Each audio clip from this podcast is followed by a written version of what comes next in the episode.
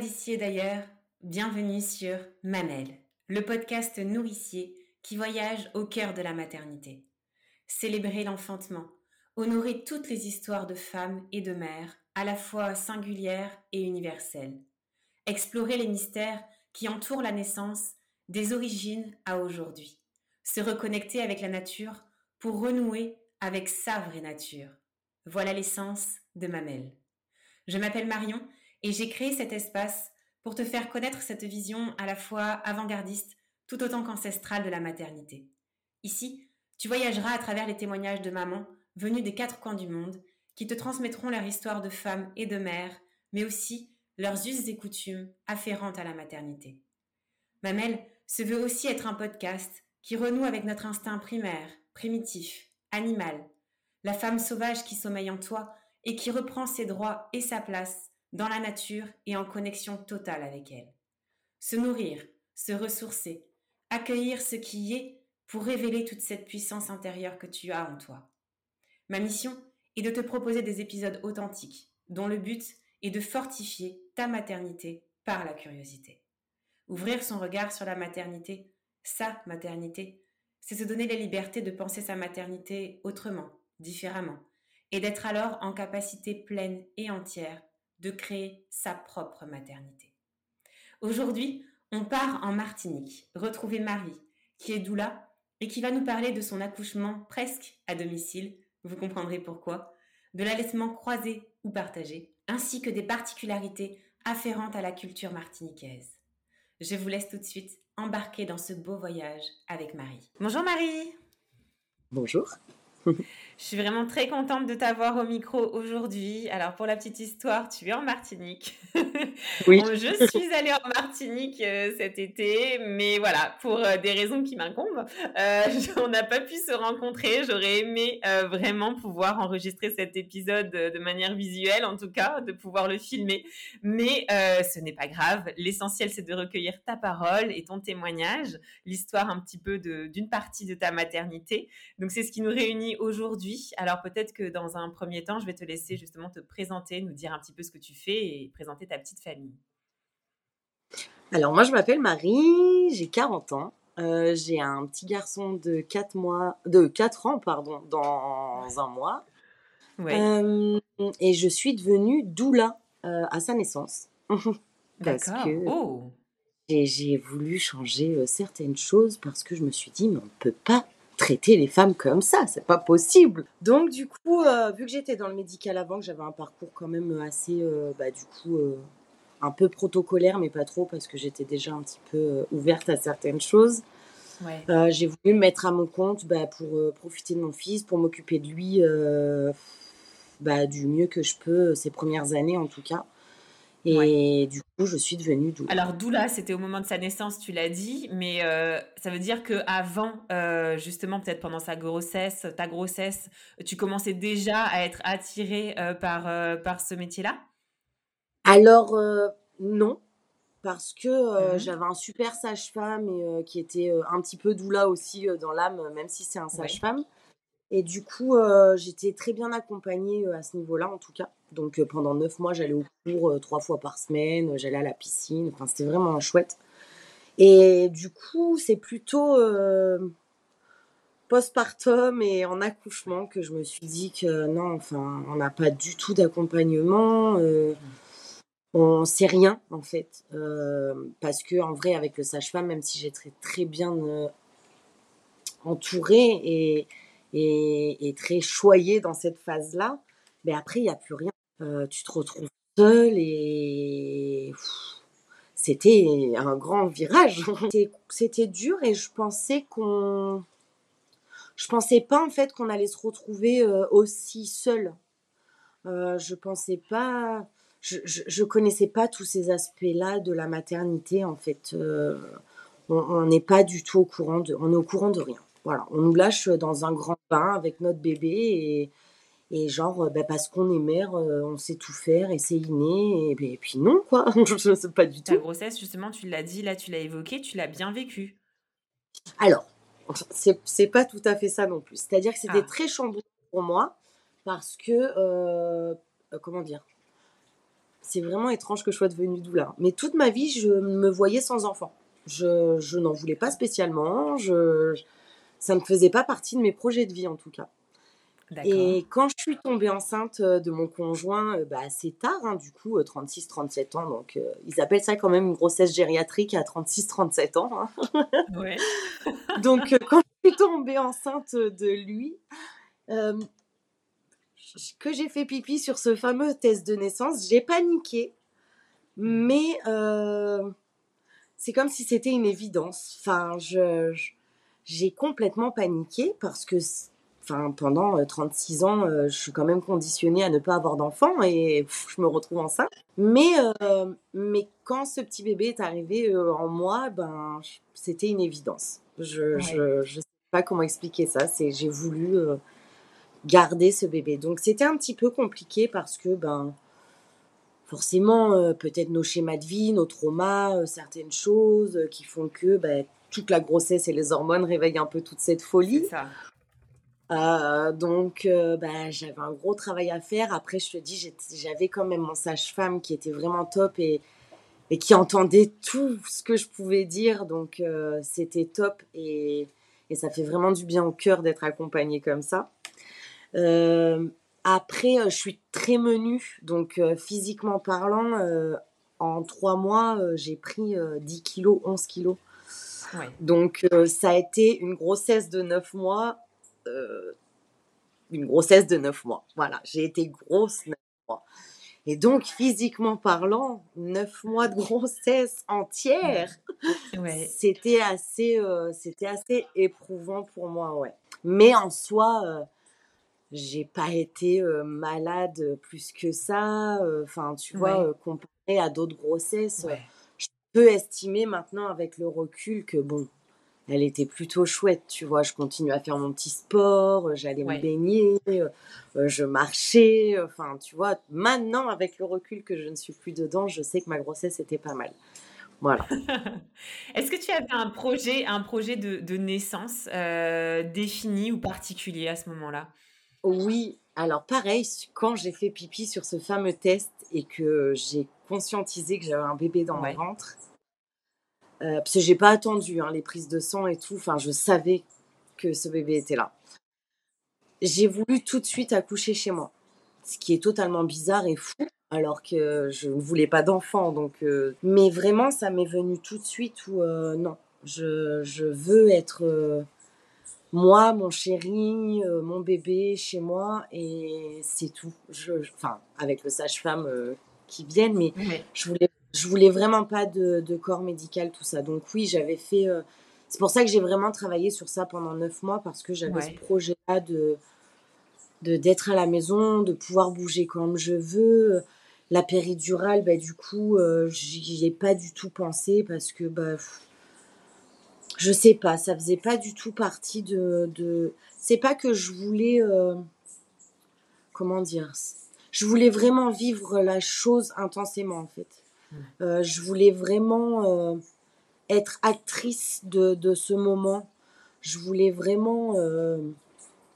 ouais. Je voulais vraiment que moi et mon fils, on, on, on soit acteurs de sa naissance. Voilà. Et, c'est venu tout de suite, tout de suite. Cette, ce projet d'accouchement, justement, à la maison, en Martinique, il n'y a pas eu de frein de la part du corps médical, justement, à ça? Comment tu as pu le mettre en place? Pour être vraiment sincère, je n'ai pas fait d'examen, ou presque. J'ai fait mes trois échos parce que j'avais envie de voir euh, bébé euh, qui va bien. Euh, j'ai trouvé ce super sage-femme, je te dis, qui est un petit peu doula dans l'âme et qui, du coup, me rassurait beaucoup dans le sens où il voyait que j'allais très bien. Donc, euh, j'ai pas besoin euh, d'aller chez euh, le gynéco ou ci ou ça, me faire ausculter et j'en ai pas du tout envie. Donc, du coup, quand tu enlèves déjà tout ça de tes démarches, ça t'aide à être beaucoup plus sereine, à être beaucoup moins anxieuse et du coup à beaucoup mieux le vivre. Donc, mon sage-femme faisait des accouchements à domicile. Donc, si tu veux, tout ce qui était corps médical, J'en ai aucune idée de ce qu'ils pensaient et si c'était un frein ou pas parce que j'ai pas été à leur rencontre. C'est ça, t'as pas été confrontée. Et puis, de toute façon, dans tous les cas, tu avais ton sage-femme qui était là et qui, entre guillemets, était vraiment enveloppant par rapport à cette, euh, cette volonté-là euh, que, tu, que tu avais. Et pour le coup, c'est lui qui était à tes côtés lors de ton accouchement? Alors, oui, c'est lui qui était à mes côtés, mais j'ai fini quand même à l'hôpital. Euh, j'ai eu un accouchement assez long, en fait. Le, le travail a commencé un jeudi. Mmh. Le vrai travail, hein, les bonnes contractions, tu vois et mais malheureusement en fait, ou heureusement, je ne sais pas, parce que en mhm. fait, euh, quand on y réfléchit, voilà, je vais t'expliquer. A duré euh, jusqu'au samedi, 15h30. Wow. Ouais, intense. Et donc j'ai géré, j'ai géré, j'ai géré le jeudi avec mon chéri. Je me dis bon ben s'il arrive et qu'on est que tous les deux, c'est pas grave. Euh, donc 24 heures, le vendredi pareil, tac tac tac, mais pendant ces deux jours-là, ben tu manges pas, tu dors pas, enfin hmm. tu es dans ton travail quoi, donc euh, jacuzzi, euh, spa, tu bouges, tu marches, tu ah, tu grognes, mais j'étais incapable de manger quoi que ce soit, j'étais incapable de dormir, enfin c'était assez dur de reprendre ces forces-là parce que le travail était euh, déjà très intense et je comprenais pas trop pourquoi ça durait aussi longtemps. Ouais. Et le samedi matin, euh, vers 7 heures, j'ai dit à mon chéri, bon écoute, appelle euh, mon sage-femme. Euh, je, je sais pas, je, il faut qu'il vienne. ça va être aujourd'hui. voilà. Donc il arrive vers 10 heures parce que du coup je lui ai dit qu'il avait le temps, bizarrement. Mmh. Donc il arrivé vers 10 heures du matin. J'avais perdu le bouchon de queue, tout ça, tout ça. Hein. Ouais. Et donc j'étais dans ma douche, dans mon spa. Euh, ce bébé, c'est quand qu'il sort, c'est quand qu'il sort. Ça fait deux jours et demi. C'était long. Tu devais être épuisée, euh, ouais. J'étais épuisée. J'étais épuisée. Et en fait, j'ai tenu jusqu'à 15 heures. Et à 15 heures, je me suis effondrée. J'ai dit à Alain, j'ai peur. Euh, là, je, pense qu'il y a un problème. C'est pas normal que ça dure aussi longtemps. Enfin, je lui ai pas dit aussi calmement. Hein. Je... Il faut se mettre dans le contexte. Et en fait, euh, ben, pour te dire la vérité, je partais euh, toute nue dans mon lotissement et je criais. je leur disais d'aller tous se faire foutre, que de toute façon, je pars, j'en ai marre. Euh, je comprends pas ce qui se passe, c'est bon, ça m'a saoulé. Voilà. Donc, mon sage-femme me rattrape vite, me met quand même une petite couverture et me dit Marie, tu peux pas partir toute nue dans ton lotissement quand même Je veux partir toute nue Ah, t'étais à bout de force. j'étais, à, bout. Et du coup, il m'amène à l'hôpital. Euh, je suis arrivée à l'hôpital à à 15h15 et à 15h25, euh, Néo était né en fait. Ils étaient en train de me scoper et compagnie que Néo était sorti. Il était là, ouais. il était là. Mais en fait, euh, ce qui s'est passé, c'est que quand il est né, on a remarqué que j'avais un cotylédon aberrant. C'est-à-dire que, euh, tu vois, le placenta, on a un arbre de vie sur le placenta. Et en fait, nous, on en avait deux. J'avais deux arbres de vie sur mon placenta. Et ça s'appelle un cotylédon aberrant. Et en fait, c'est ça peut être dangereux parce que si ça se rompt à un certain endroit, en fait, ça aurait pu faire une hémorragie interne à Néo. D'accord. Et donc, maintenant, avec le recul et en tant que doula et tout ça, et en ayant un petit peu analysé tout ça, je pense qu'en fait, ça a été si long. Parce qu'il y avait cette éventualité qui fait que. Et du coup, apparemment, mon projet était top, peut-être d'attendre à la maison mais il valait mieux quand même que je finisse en sécurité peut-être à l'hôpital. Donc ça a été frustrant. Hein, ça... Même au jour d'aujourd'hui, je t'avoue que bon, j'ai, ça me fait un petit peu mal dans mon cœur et ça me fait un peu de peine. Mais euh, en ayant posé un peu les choses, je comprends un petit peu mieux. Et, et je me dis en fait maintenant, c'est aussi, c'est ce que j'essaye de dire maintenant aussi aux mamans qui veulent accoucher à la maison, c'est que c'est notre projet aussi, mais il y a bébé et, bébé a peut-être un autre projet aussi pour nous. Et, et du coup, il ben, faut savoir aussi s'adapter à ça. Quoi. Totalement, totalement. Mais ton histoire le révèle parfaitement. Et comme tu le disais tout à l'heure, c'est à ce moment-là que tu as décidé d'être doula euh, à sa naissance, justement à la naissance de ton fils. Comment ça s'est passé? Tu es resté un petit peu justement en séjour à la maternité avant de rentrer? C'était horrible. Ils m'ont fait une misère folle parce que ben ben parce que je suis arrivée comme un cheveu sur la soupe, hein, donc pas inscrite. comment ça se fait qu'elle est jamais venue celle-là? On la connaît pas, elle est pas inscrite. Elle voulait accoucher à la maison. Vu que je suis blanche et qu'on est aux Antilles, euh, il y a quand même cette question de oh là là, cette blanche, là, elle, croit qu'elle va accoucher au milieu des bois toute seule, elle est complètement euh, dérangée. Donc il y a eu un petit peu cette part de, jugement et ils m'ont gardé quatre jours euh, parce que Néo a fait une jaunisse, mais comme tous les bébés blancs à l'été du monde en fait. Mais ils ont voulu me garder plus pour m'avoir à l'œil moi, je pense, que mon fils. Ouais.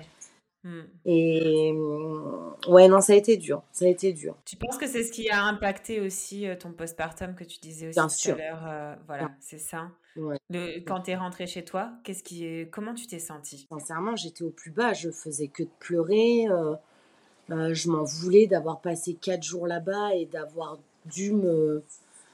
On vient d'accoucher, on est à bout et moi, il a fallu que que je que je montre que je suis forte, que que qu'ils ils m'ont menacé de prendre mon fils, euh, euh, d'appeler les services sociaux. Enfin, ça allait tellement loin, c'était tellement n'importe quoi que, que tu sais, de se battre pour des choses comme ça qui, qui sont ridicules parce que ça n'a ni queue ni tête en fait. C'est donc d'avoir donné toute cette énergie là.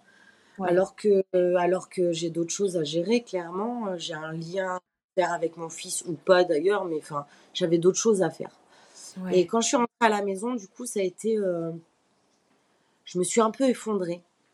Même beaucoup, d'ailleurs. Je comprenais pas, en fait, que l'humain euh, puisse être aussi dur et malveillant quand on donne la vie, quoi. Je trouvais ça complètement aberrant. Je, je trouvais ça complètement fou. Je j'étais encore déconnectée, tu sais, j'étais encore un peu dans mon monde là. Euh, et, et, je me disais, mais comment l'être humain peut être aussi euh, abject avec une femme qui vient donner la vie, quoi? C'est, C'était vraiment violent. C'était vraiment violent. Ton conjoint est martiniquais? Alors, euh, c'est un métro, mais métropolitain, mais il est là depuis qu'il a 14 ans. Donc, autant dire que il est antillais. D'accord. Et il était présent à tes côtés à ces moments-là? Oui. Ah oui, oui, oui, il était présent tout le temps, tout le temps, tout le temps. Euh, heureusement, de toute façon, parce oui, que... Oui, c'est pour ça que je pose la question, ouais. Mm, mm. ouais. Ouais, ouais, heureusement. Bah, de temps en temps, il rentrait euh, une petite heure me chercher des habits ou des choses, mais euh, ouais.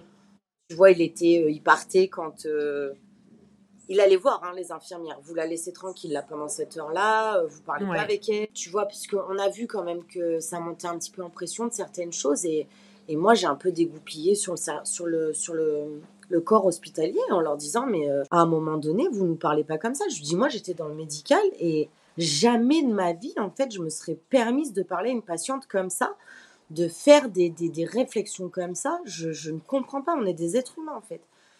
J'ai rencontré le cadre, je lui ai dit de recadrer son équipe, euh, je lui ai dit que c'était intolérable. Enfin, donc on a mis certaines choses. Donc là, il me laissait tranquille. Et oui, mon chéri était là, heureusement. Heureusement. Et quand tu es rentrée chez toi, justement, est-ce que tu, es, tu as vécu ton postpartum seul? Est-ce que ton, ton mari, justement, ton conjoint est reparti au travail assez rapidement? Non? Non. J'ai eu cette chance, et merci la vie, on a décidé que quand je l'ai eu, euh, quitte à être un petit peu en galère financièrement parlant pendant quelques temps, mais qu'on s'en occupe tous les deux pendant trois ans. Par contre, on n'était que tous les deux. Hein. Donc pendant trois ans, on s'est occupé de Néo tous les deux. C'est long quand même, trois ans à deux. Quelles sont les difficultés en dehors de ce que tu viens de décrire, de l'impact qu'a eu ta naissance et celle de ton fils euh, sur ton postpartum? Qu'est-ce qui t'a manqué euh, autour justement pour te sentir moins seule? Tout, euh, j'aurais aimé que des amis m'appellent et me disent euh, Marie, euh, comment tu vas? Est-ce que tu as besoin qu'on aille te faire des courses? Marie, est-ce que tu veux qu'on vienne deux heures à la maison câliner Néo pendant que tu vas te laver et que tu essayes de dormir? Marie, comment se passe ton allaitement Parce que ce n'est pas si simple et si beau? Marie, est-ce que tes petites hormones vont bien? Euh, j'aurais aimé en fait que les gens euh, euh, viennent chez nous et dans notre espace et dans notre cocon qu'on voulait pour en fait et qui comprennent qu'on ne peut pas laisser un nouveau-né de de un mois en fait qui tète 20 ou 30 fois par jour et, et 30 ou 40 fois la nuit, je ne peux pas te le laisser en fait. C'est pas que j'ai pas envie. Enfin si, j'ai pas trop envie, mais déjà je ne peux pas. Et puis c'est à vous de vous adapter aux nouveaux parents en fait. Donc c'est à vous de rentrer dans notre sphère, de, de s'intéresser à, à ce qu'on veut, de comprendre pourquoi on cherche à faire comme ça, euh, de ne pas nous dire qu'on exagère, euh, ah, on veut garder le bébé que pour nous. Bah, enfin, euh, non, c'est complètement fou. Puis déjà, c'est c'est un peu le mien quand même. J'ai passé deux jours et demi à vouloir le sortir de mon corps. Donc, si vous voulez bien que je le garde un petit peu, ça serait sympa. C'est incroyable, ouais. ouais, ouais. Et les c'est une réalité. Hein. Mm. Ouais, c'est horrible. C'est horrible. Mm. Et les gens, en fait, sont que dans le jugement. Ils se sentent, mm. eux, dénigrés. Euh, genre, ils sont pas bons, ils sont incapables. Alors que non, on a juste besoin de vous dans notre sphère. Et malheureusement, vous ne voulez pas rentrer dans notre sphère. Et vous vous intéressez pas à ça. Donc, euh, le tri a été très vite fait. Euh, du coup, ça m'a, je te dis, toute ma vie a pris un, un tournant où bah, je me suis dit tous les gens qui veulent pas comprendre en fait et qui veulent pas m'accompagner dans ce sens-là, famille ou pas famille, hein, je oui bien sûr. Mmh.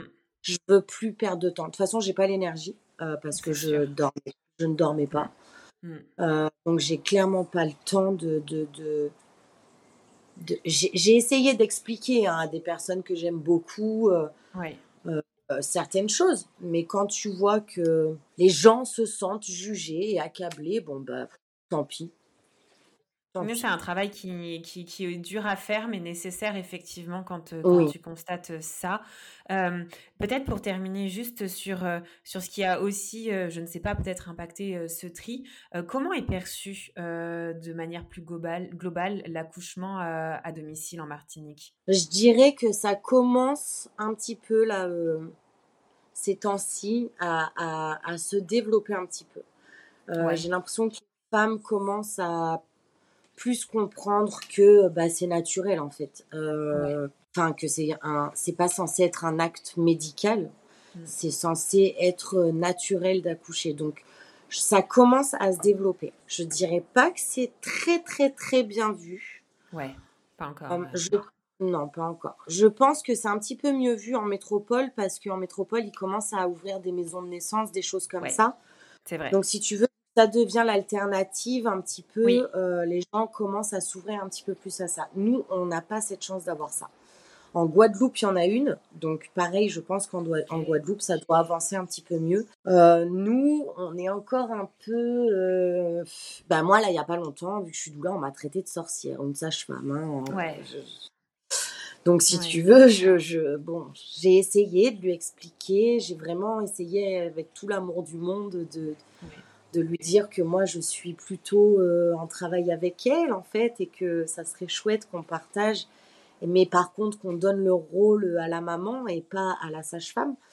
Mais cette dame était sur sa position de j'ai fait 5 ans d'études et je sais mieux que tout le monde donc toi la sorcière et la charlatante tu dégages.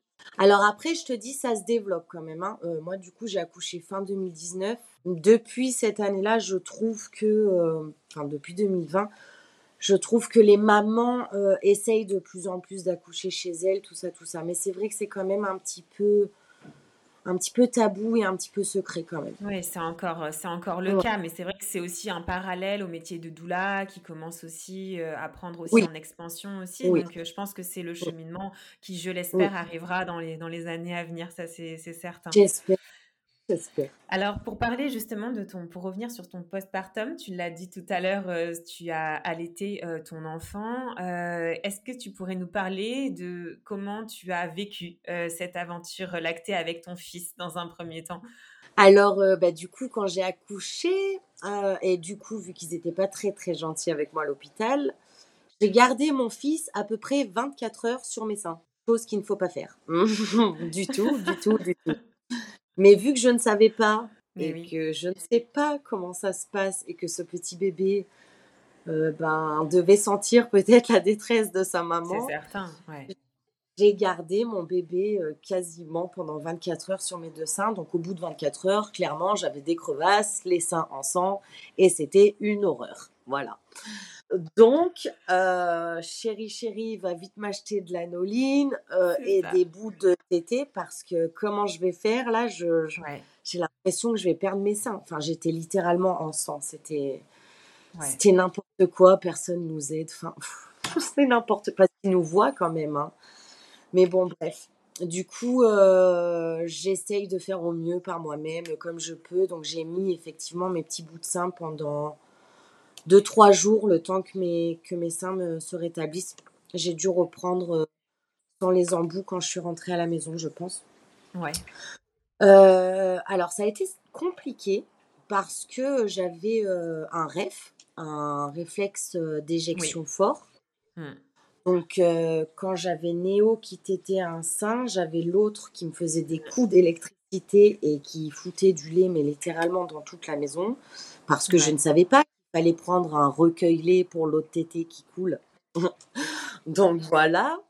Euh, j'avais un fils, c'était un téteur fou. Vraiment, euh, c'était euh, très, très éprouvant. Il tétait vraiment 20-30 fois minimum par jour. Mmh. Et 20-30 fois minimum par nuit. Par nuit. Ouais, ouais. on en rigole maintenant, mais j'imagine que sur le moment, ça devait être euh, épuisant à son extrême. Ouais. Mm. C'était épuisant. Maintenant, en plus, je sais que quand on allait, on utilise à peu près 30% de notre énergie. J'étais euh, un petit déchet de l'humanité. Hein. Je, j'étais là. je vais bien croire. C'était mm. très mécanique.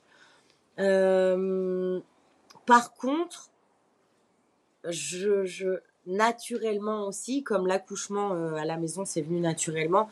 Pour moi, en fait, euh, l'allaitement était aussi quelque chose de très naturel et, et si tu veux, même si j'avais donc ces, ces, difficultés avec mon rêve, euh, avec tout ça au début que je comprenais pas tout ça, pour moi, c'était quand même naturel de le faire et tu vois, je me voyais pas du tout lui donner un biberon, je me voyais pas du tout me traire le lait. Euh, je j'envisageais pas du tout tout ça. Donc, euh, euh, je me suis vite prise en main pour comprendre les positions, pour comprendre la bouche. Donc, donc, tout ça a été rétabli très vite et, et Néo a très bien tété très bien. Donc, du coup, ça, c'était cool. et après, naturellement aussi, j'ai voulu faire un sevrage naturel, c'est-à-dire que bah, dès qu'il était petit, je disais, bah, mon cœur, moi, je te donnerai du lait jusqu'à ce que tu veuilles plus, en fait. Je, mon corps, il t'en donnera euh, jusqu'à ce que tu n'en veuilles plus. Donc, euh, bah, prends tout ce que tu as à prendre et puis on verra euh, quand tu voudras arrêter.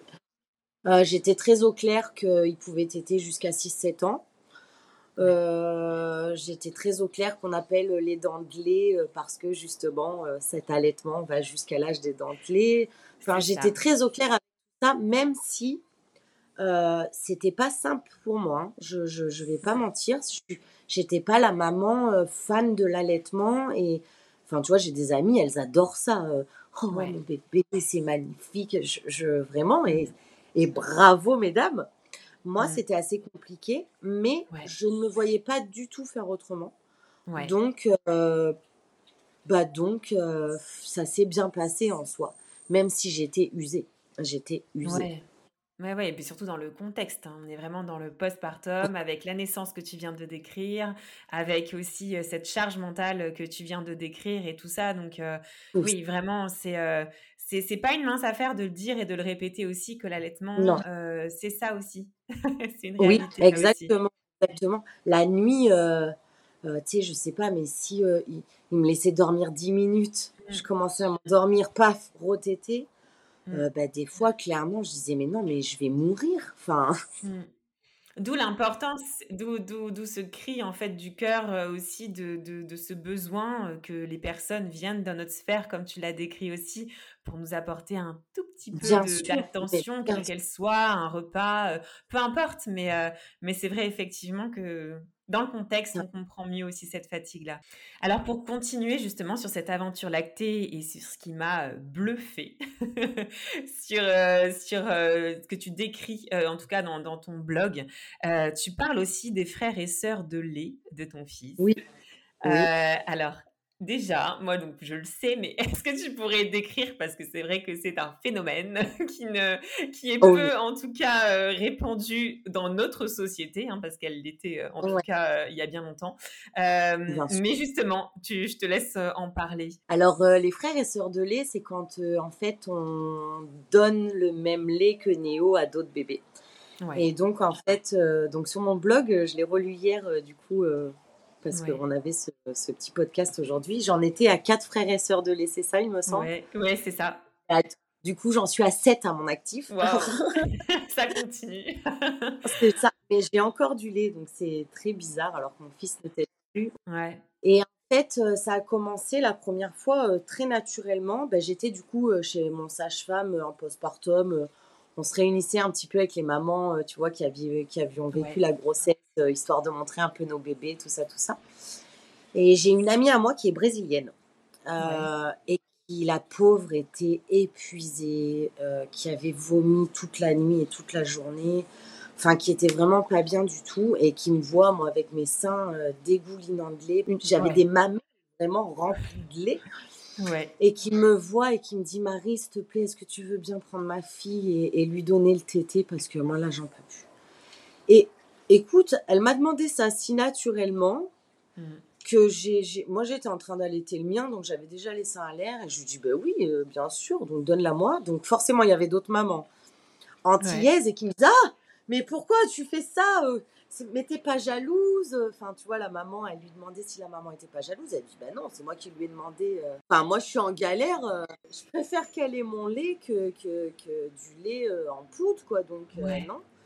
Et donc, j'ai nourri cette petite fille-là le plus naturellement possible du monde. Elle s'est branchée sur mon sein et, et elle a tété comme si ça pouvait être la mienne, en fait. Mais c'est juste que elle, euh, son besoin physiologique de bébé, c'est de téter et qu'on lui donne du lait. Et c'est pas qu'elle fait pas la différence entre sa maman et une autre maman. Faut pas aller aussi loin. Mais un bébé d'un mois, euh, il a juste besoin d'être nourri, si tu veux. Donc, si on lui donne du lait à profusion, bah, elle est juste contente d'avoir son lait et la mère est juste soulagée d'avoir pu nourrir son bébé.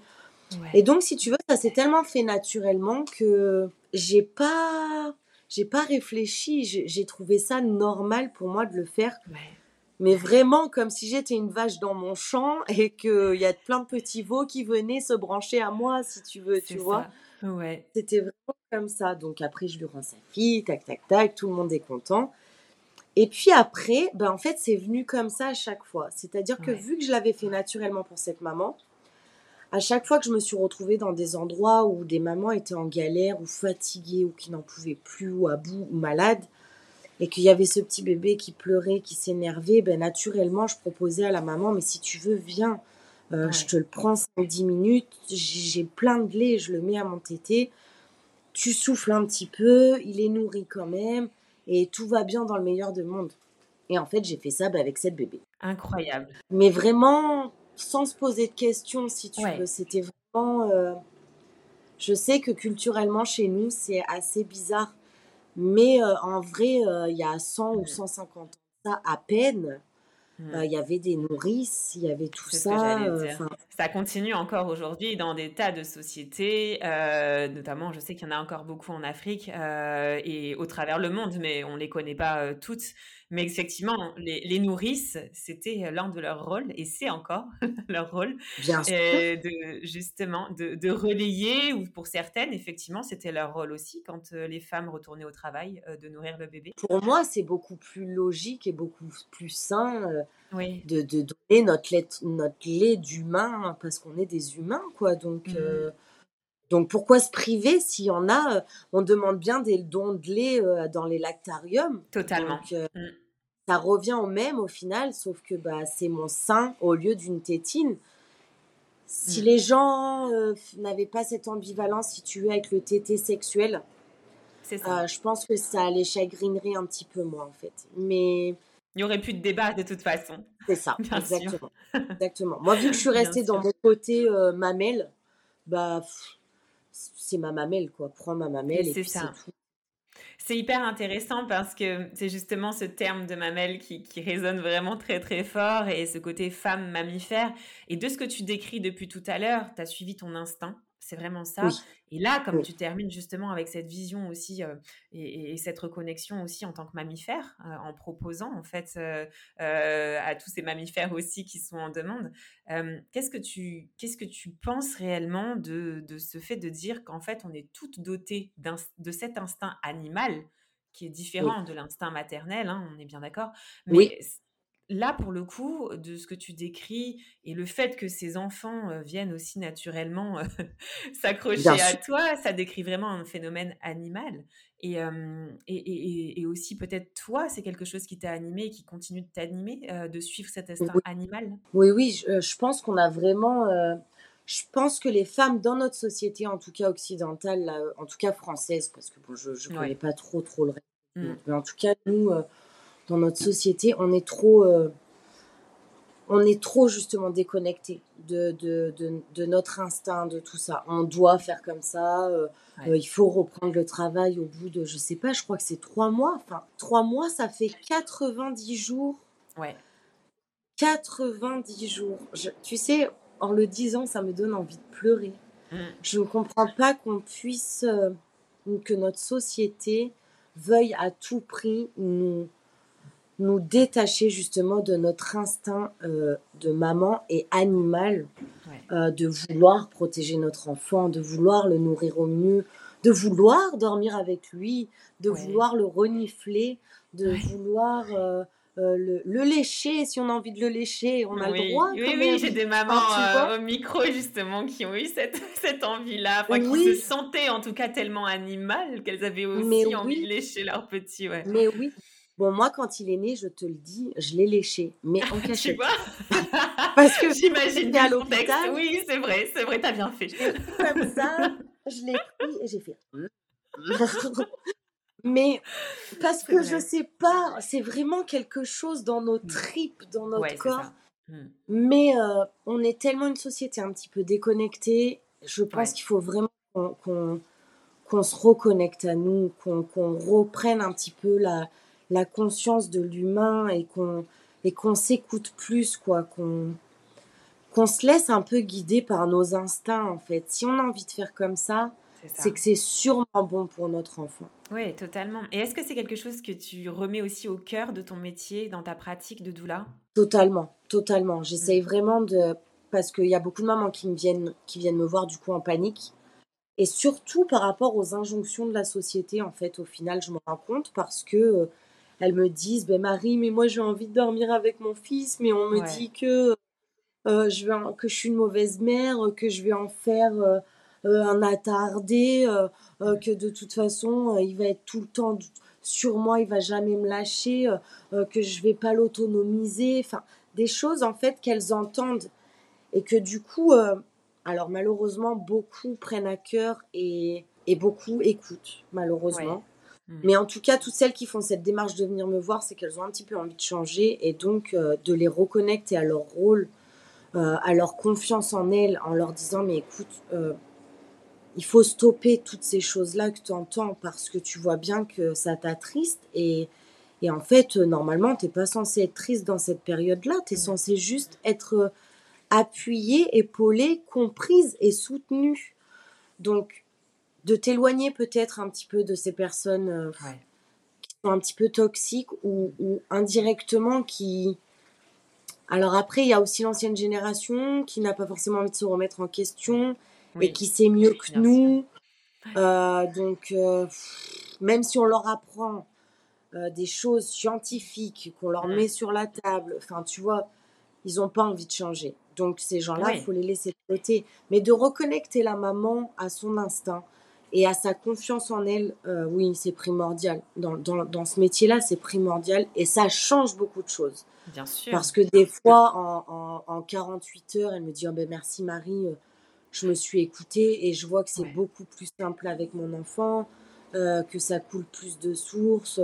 Euh, que je suis plus reposée. Euh, enfin, tu vois. Pour revenir, donc tu as dit euh, effectivement de la vision, en tout cas de l'accouchement à domicile. Peut-être pour finir cet épisode, comment est perçue la doula en Martinique? Alors en Martinique et en France, je ne sais pas si c'est pareil, mais il n'y a pas longtemps, pour la petite anecdote, j'ai une sage-femme qui m'a un peu traitée de sorcière et charlatante parce que elle pensait que je devais prendre les mamans, euh, peut-être les amener dans les bois, les attacher à des arbres toutes nues mmh. avec des plumes et chanter des chansons bizarres, je ne sais pas. Ça, au tambour. Euh, c'est ça.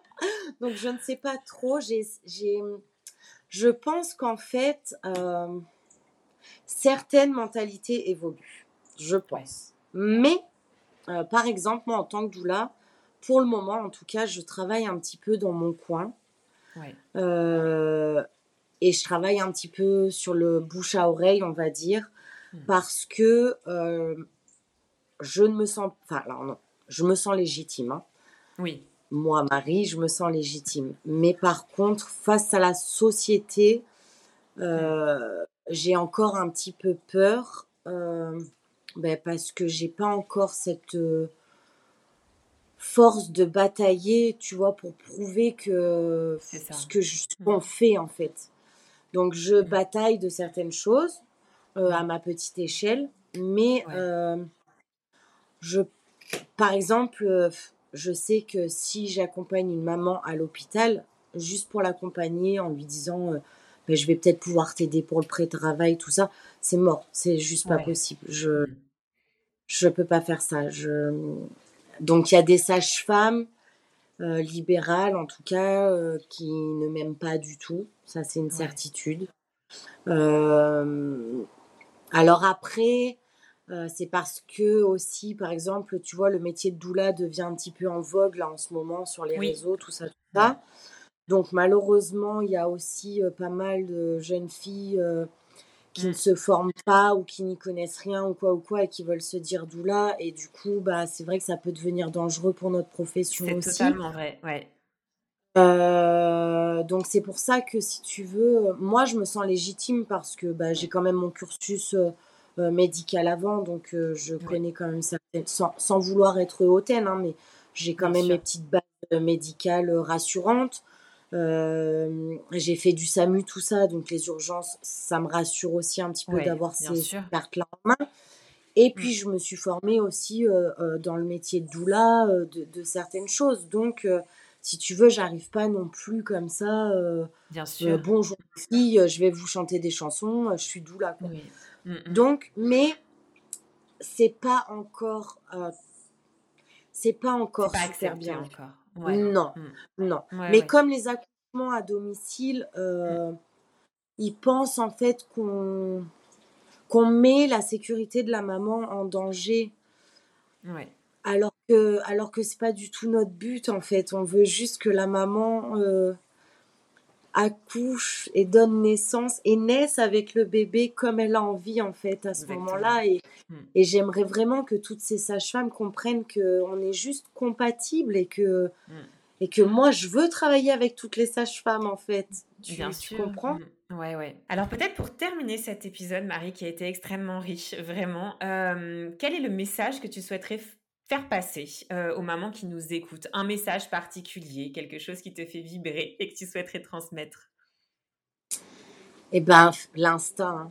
Hein. il, faut vraiment, il, faut vraiment, euh, il faut vraiment que toutes les mamans euh, s'écoutent au mieux. Il faut, il faut qu'elles comprennent que quand elles vont donner naissance à leur bébé, elles vont donner naissance à une nouvelle version d'elles-mêmes.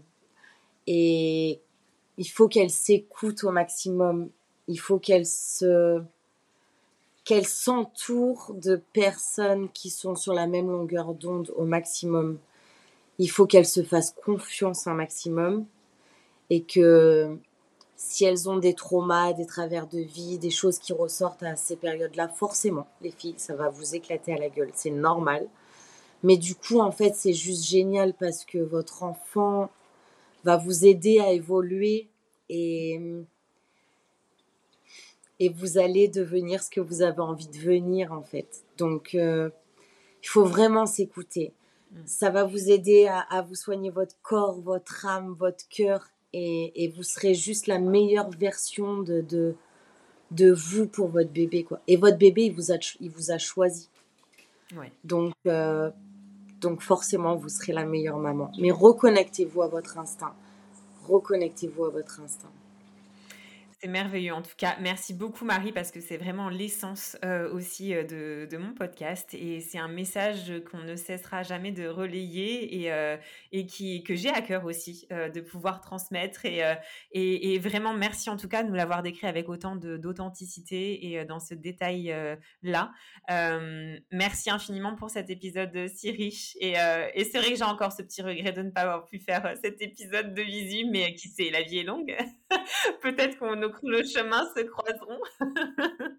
Exactement. C'est ça. Mais merci encore, Marie, infiniment. merci et à toi. Très belle continuation à toi dans tout ce que tu mets en place et ce pourquoi tu œuvres. Merci beaucoup, Marie. Mama, merci pour ta fidélité et ton écoute si précieuse pour moi et toutes les mamas auditrices. Si tu as aimé cet épisode, n'hésite pas à t'abonner, commenter, liker mon podcast, mais aussi à t'abonner à mon compte Instagram Mamelle le podcast pour y retrouver les moments phares des épisodes et bien plus. Mamel, c'est aussi un site internet, mamel.fr, où tu retrouveras des informations précises sur les différentes façons d'incarner sa maternité, mais aussi une boutique en ligne où tu pourras t'offrir ou offrir un coffret envoûtant, original, avec des trésors venus d'ici et d'ailleurs. Alors n'hésite pas à parler de Mamel autour de toi. Cet épisode est terminé.